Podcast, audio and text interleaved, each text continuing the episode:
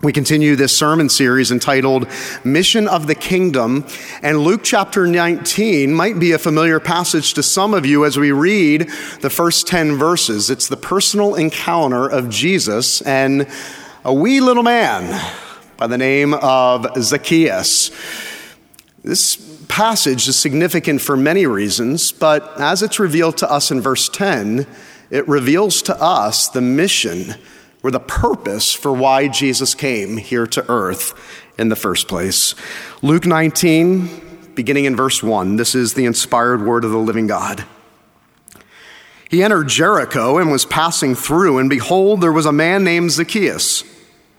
He was a chief tax collector and was rich.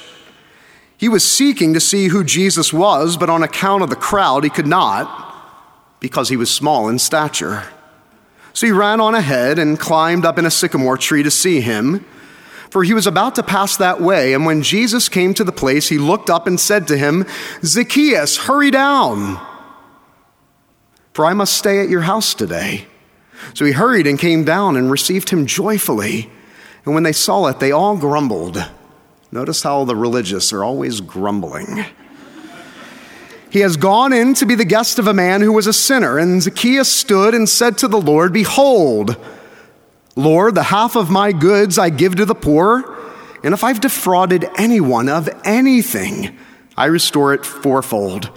And Jesus said to him, Today salvation has come to this house, since he also is a son of Abraham.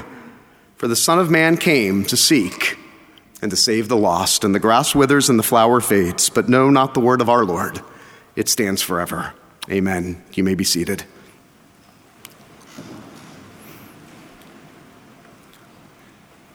Okay, all together now.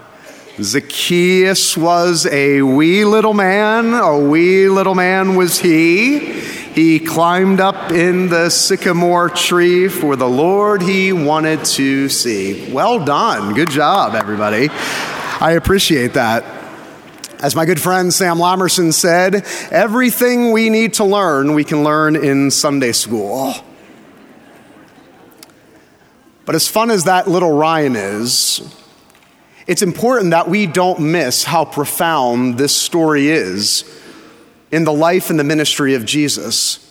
As fun as that little rhyme is, it's important that we don't miss how profound this personal encounter that Jesus has with Zacchaeus is to understanding the mission and the purpose of the kingdom of God. What happens next in the ministry of Jesus? He will soon enter into Jerusalem through the triumphant entry. As he rides in from the Mount of Olives and into Jerusalem, we quickly learn that this is the last recorded personal encounter of Jesus Christ. Therefore, it must be significant, and it is, because verse 10 tells us, For it is this reason that Jesus came. What is that reason? Verse 10 tells us the Son of Man came to seek and save the lost. And it is in the context of Jesus' personal encounter with Zacchaeus, which should be mind blowing to us as it was to those in the first century. That before Jesus rides into Jerusalem, he wants to declare to a watching world, These are the people I've come to rescue. These are the types of people that I have come to seek for this purpose. So make no mistake, the personal encounter between Jesus and Zacchaeus is critical for us to understand the nature and the mission of the kingdom of God. He has come into this universe to seek and to save individuals like Zacchaeus. What can we learn concerning the mission of Jesus from this passage this morning? The first thing I want us to see is that Jesus came to seek the outsider. Jesus came to seek the outsider. In verses 2 through 4, we quickly learn the occupation of Zacchaeus and why this was so important in Jesus revealing his purpose of why he came to earth. Now, for many of us, we don't understand the big deal about being a tax collector, other than for some of us it being an annoyance and a nuisance paying taxes every year. What was so scandalous about the occupation of being a tax collector? I mean, after all, it seems like Luke is hung up on this occupation. I mean, he's, and remember in Luke chapter 15, it says that Jesus sits with sinners and tax collectors. I mean, of all the occupations to single out, what was so scandalous about collecting taxes? Or maybe in Matthew chapter 21, where Jesus says, You know who gets to come into the kingdom of God? Sinners, prostitutes, and tax collectors. So, Jesus, what's the big deal about tax collectors? Well, in the first century, more than just being a nuisance, and more than just being an inconvenience to society. The people saw tax collectors as ancient extortionists. This is how it worked. They would become buddy buddy with the Roman government, the imperial government at the time in the first century, and they would go out and they would overtax all of the Jewish citizens, and they would skim some off the top and give the rest to the Roman government. And so they had this deal going where they would tax people for no reason, overly tax them, creating burden for people that were already downtrodden and burdened by finances and lack of resources. And the Roman government turned a blind eye as, lost, as long as they got their piece of the pie. So these people were considered criminals, traitors to the Jewish people that they would join forces with the Roman government and aid in the oppression of the Jewish people. But to make matters worse, Zacchaeus, we're told, is not only a tax collector, he is the chief tax collector. So basically, it was like this Zacchaeus was the ringleader of the Jericho taxing cartel. And so, all, not only would he get some off the top of all of the taxes that were collected from the Jewish community in Jericho, but he would get some from the other tax collectors as well. And then pay off the Roman government. So, this is the worst of the worst. These are the outcast of society. He is the chief of the outcast. That, to give you perspective, is how outside of the favor of the people of God somebody like Zacchaeus was. And this is who exactly Jesus comes for a man who was a traitor, a man who was a criminal a man who was an extortionist, a man who was aiding the Roman government and the oppression of the Jewish people. And so he climbs on top of the sycamore tree, looking to get a glimpse of Jesus. And what does Jesus do? He goes right up to him. And it says that Jesus looks at him in the sycamore tree and says, I want to come to your house tonight. And what Jesus was doing in that encounter in Jericho before Jesus goes to Jerusalem is he is declaring to a watching world that I have not come for the pure and the holy, but I have come for the people that our society has marginalized. I have come for those that are outcast. I have come for the outsider. It's interesting. It says that Zacchaeus, because of his stature, couldn't get a glimpse of Jesus because of the crowd. I gotta believe that the crowd enjoyed maybe stepping on his toes, maybe a little elbow to the gut, like, what are you doing here? The crowd forcing Zacchaeus to not allow him to have a good look of Jesus, but the crowd forcing him up the tree. And I just wanna make a practical note that we should never be a part of the crowd that keeps people from seeing Jesus. How many people have left the church or have rejected Christianity not on account of Jesus, but on account of the crowd that follows Jesus? May we never be accused of being a part of the crowd that keeps people away from the kingdom of God. But instead, the crowd that should have been bringing Zacchaeus to the foot of Jesus, the feet of Jesus, Zacchaeus, come, you can't see? Let me bring him to you. This was the role of the people of God. Instead, they were pushing him to the sides and pushing him up the tree. May we live in such a way here at Coral Ridge Presbyterian Church that we are accurately declaring and demonstrating the beauty and the glory of the gospel of Jesus Christ, that we too, like Jesus, would seek the outsider. But secondly, Jesus comes not only to seek outsiders like Zacchaeus and chief tax collectors, he secondly comes to give grace to the undeserving. After their brief encounter and Jesus telling Zacchaeus to come down in verse 5, Jesus says, Hurry, come down for this reason. I must come to your house today. What Jesus was doing in that encounter with Zacchaeus is profound, and I don't want you to miss it. To invite yourself over to someone's house in the first century was admitting that you wanted to associate yourself with that person. That I wanted to enter into your world, that I wanted to become like you. And what Jesus was doing was extending grace to this man because you gotta believe everybody there was aghast. They were appalled. It says that they grumbled. Why?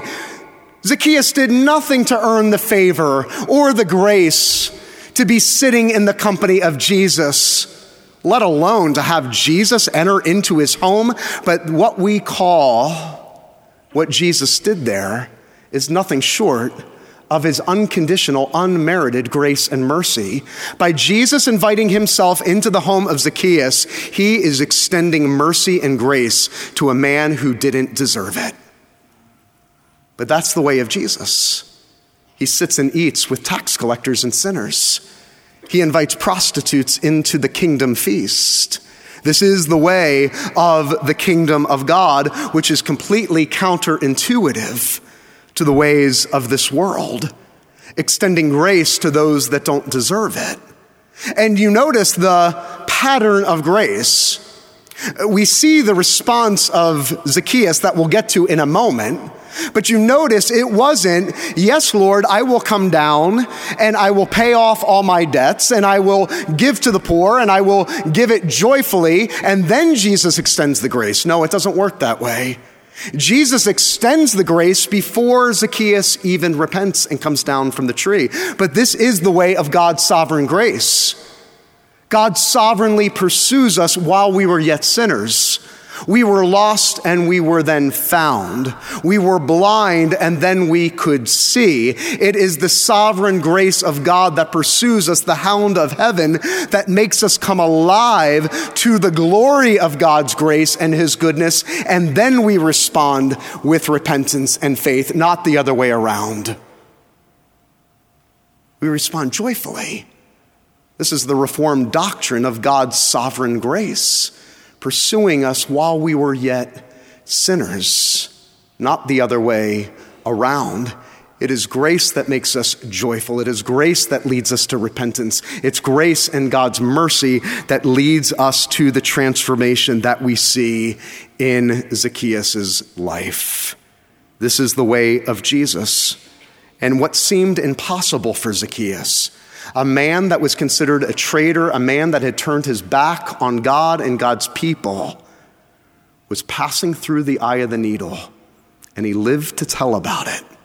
That is the impossible nature of God's amazing grace. Third, third and lastly, not only does God through Jesus come to seek the outsider. Not only does God through Jesus give grace to the undeserving, but third and lastly, Jesus has come to radically transform our lives.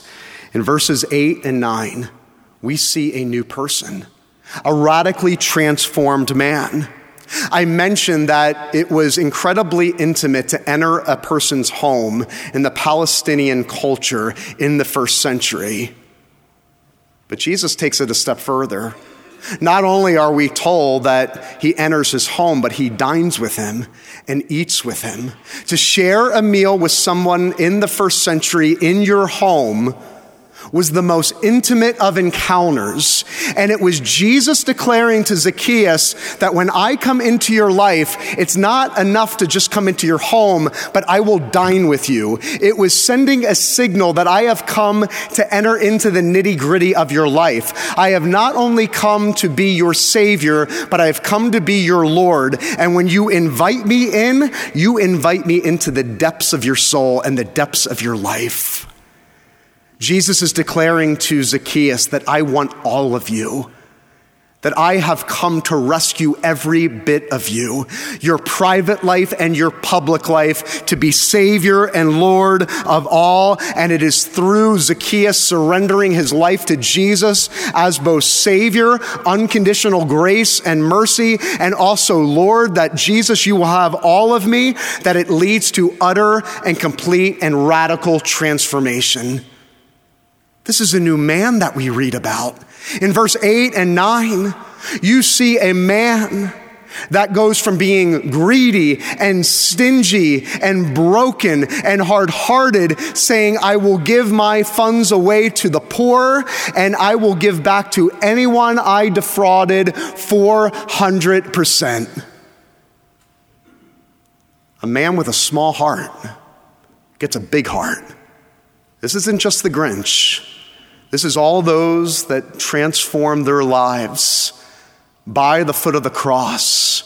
This is the story of all those that experience the life transforming power of Jesus Christ through his gospel and through the power of the Holy Spirit. I've said it before and I'll say it again. Our greatest problem is not that we're sick, but we are dead and we are on the bottom of the ocean floor, and we need Jesus, our Savior, to come in and to bring us back to life, to make us new creations, for us to be born again and regenerated. That is what we see in the life and the transforming testimony of Zacchaeus. When Jesus comes, he comes to offer radical transformation, a man that seemed to be beyond salvation, except for one thing the Son of Man came to seek him and to save him. You know, one commentator I was reading this week said that by Zacchaeus climbing the tree that he risked a lot Uh, that no self respecting man, particularly a Jewish man in the first century, would ever be caught climbing a tree. This was something reserved for a child. And that he really needed to see Jesus, must have really wanted to see Jesus to risk his reputation and, and to humble himself to climb the tree, to swallow his pride. Well, it cost Jesus even more than that. Eh, you see, when Jesus came to earth, he is the ultimate insider, second person of the Trinity. You don't get more inside than that. And the ultimate insider, Jesus Christ, comes to earth. And what does he risk? He risks being associated with his Father and takes the form of a servant and lays down his life for people like you and me, for the Zacchaeuses of the world. And Jesus, the ultimate insider by way of the cross, becomes the ultimate outsider, cast off from his father so that you and I, outsiders, could forever be insiders in the family of God. The insider becomes an outsider so outsiders like you and me could forever be in the family of God forever. It risked, cost Jesus everything. And how did he do it?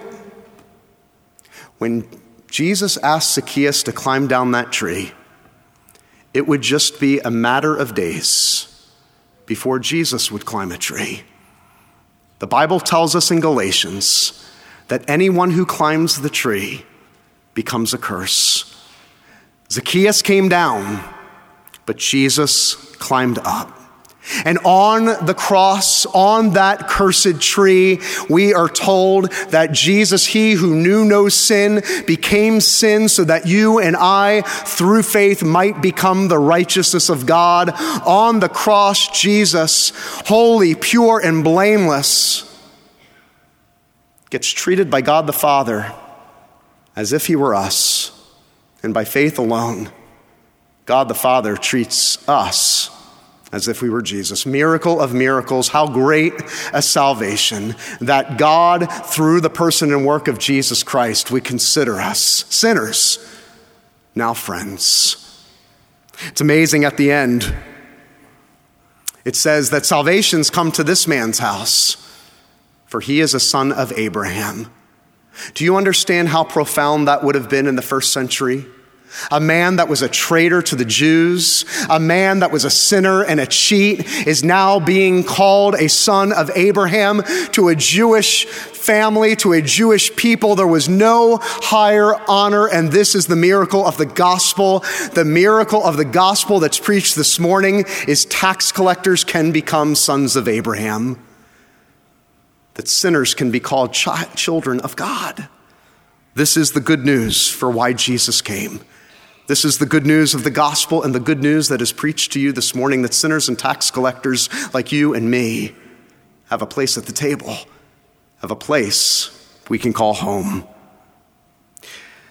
About a year ago, a man started attending our church who was in prison.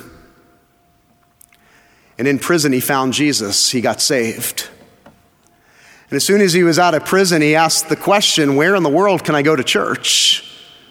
Who wants an ex convict in their congregation? And he asked a friend, Where would you recommend? And without hesitation, she said, Coral Ridge Presbyterian Church. You know how encouraging that is as a pastor? You know how encouraged you should be as members of this congregation? That ex convicts would be welcomed here at Coral Ridge. But why shouldn't they be? I'm welcomed here, and you're welcomed here. You see, the reality of the story is that we're all like Zacchaeus orphans climbing the tree, restless in life and restless to try to find hope and meaning and purpose. And it's Jesus at some point in our story and in our life looks up into that tree and says, Come down, because I want to come into your home and I want to come into your life. And I want to make a new work, a new creation. Brothers and sisters, this is the good news that we offer a lost and dying world. Is there any better news, particularly right now? That our world needs to know that sinners and tax collectors can come home, that orphans can become children, that people that are lost can be found, that people are blind can now see. This is the good news of the kingdom that we offer a lost and dying world. So may we go out this day with confidence and with joy and say, Come and see the works of the Lord. Come and see a man that knows everything about me and loves me just the same. Come and see a man that welcomes sinners and tax collectors and welcomes them home. I don't know where you are this morning and why God brought you here, but maybe you're here and never thought that you could be in the inside. You've never been on the inside of anything, and there is good news for you this morning because of Jesus Christ. You can be on the inside of the family of God forever. You being here is proof that someone is searching after you, and that someone is Jesus Christ. For this is why he came. The Son of Man came into this world to seek and to find you so that you could be forever a part of the family of God. Amen. Amen. Let's pray. Father, Lord, it is on this Sunday morning that we are reminded of the good news, the good news that causes the world to grumble, the good news that you save sinners, not on the basis of what we've done, but on the basis of what Jesus has done on the cross. And so, Lord, if there is anyone here this morning or watching at home, and they are overburdened with sin and guilt and shame, never thinking that they could be a part of the family of God, always feeling like they've never measured up, always on the outside, Lord, help them to realize this is why you came. for those that can't save themselves, for those that are looking for hope, for those that are looking for the fullness of life, both now and forever. This is why the Son of Man came. The one that Daniel talked about, the Son of Man that would come and that would teach salvation by way of forgiveness, has come into the world through Jesus Christ. If you're here this morning and you've never surrendered your life, Surrender today. Experience the joy of salvation forever, knowing this that you are born as an orphan, but that because of Jesus and his work on the cross, you can forever be considered a child of God, a son and a daughter of Abraham reminded today that we are children of Abraham not by works but by faith. He is the father of all those who believe. May there be many that rush the gate this morning and come home. They came in here this morning as an orphan, but they can leave as a child of God. You are the one that offers complete forgiveness. May there be many that surrender their lives to the one who surrendered everything on the cross for us. And it's in Jesus' name we pray. Amen and amen.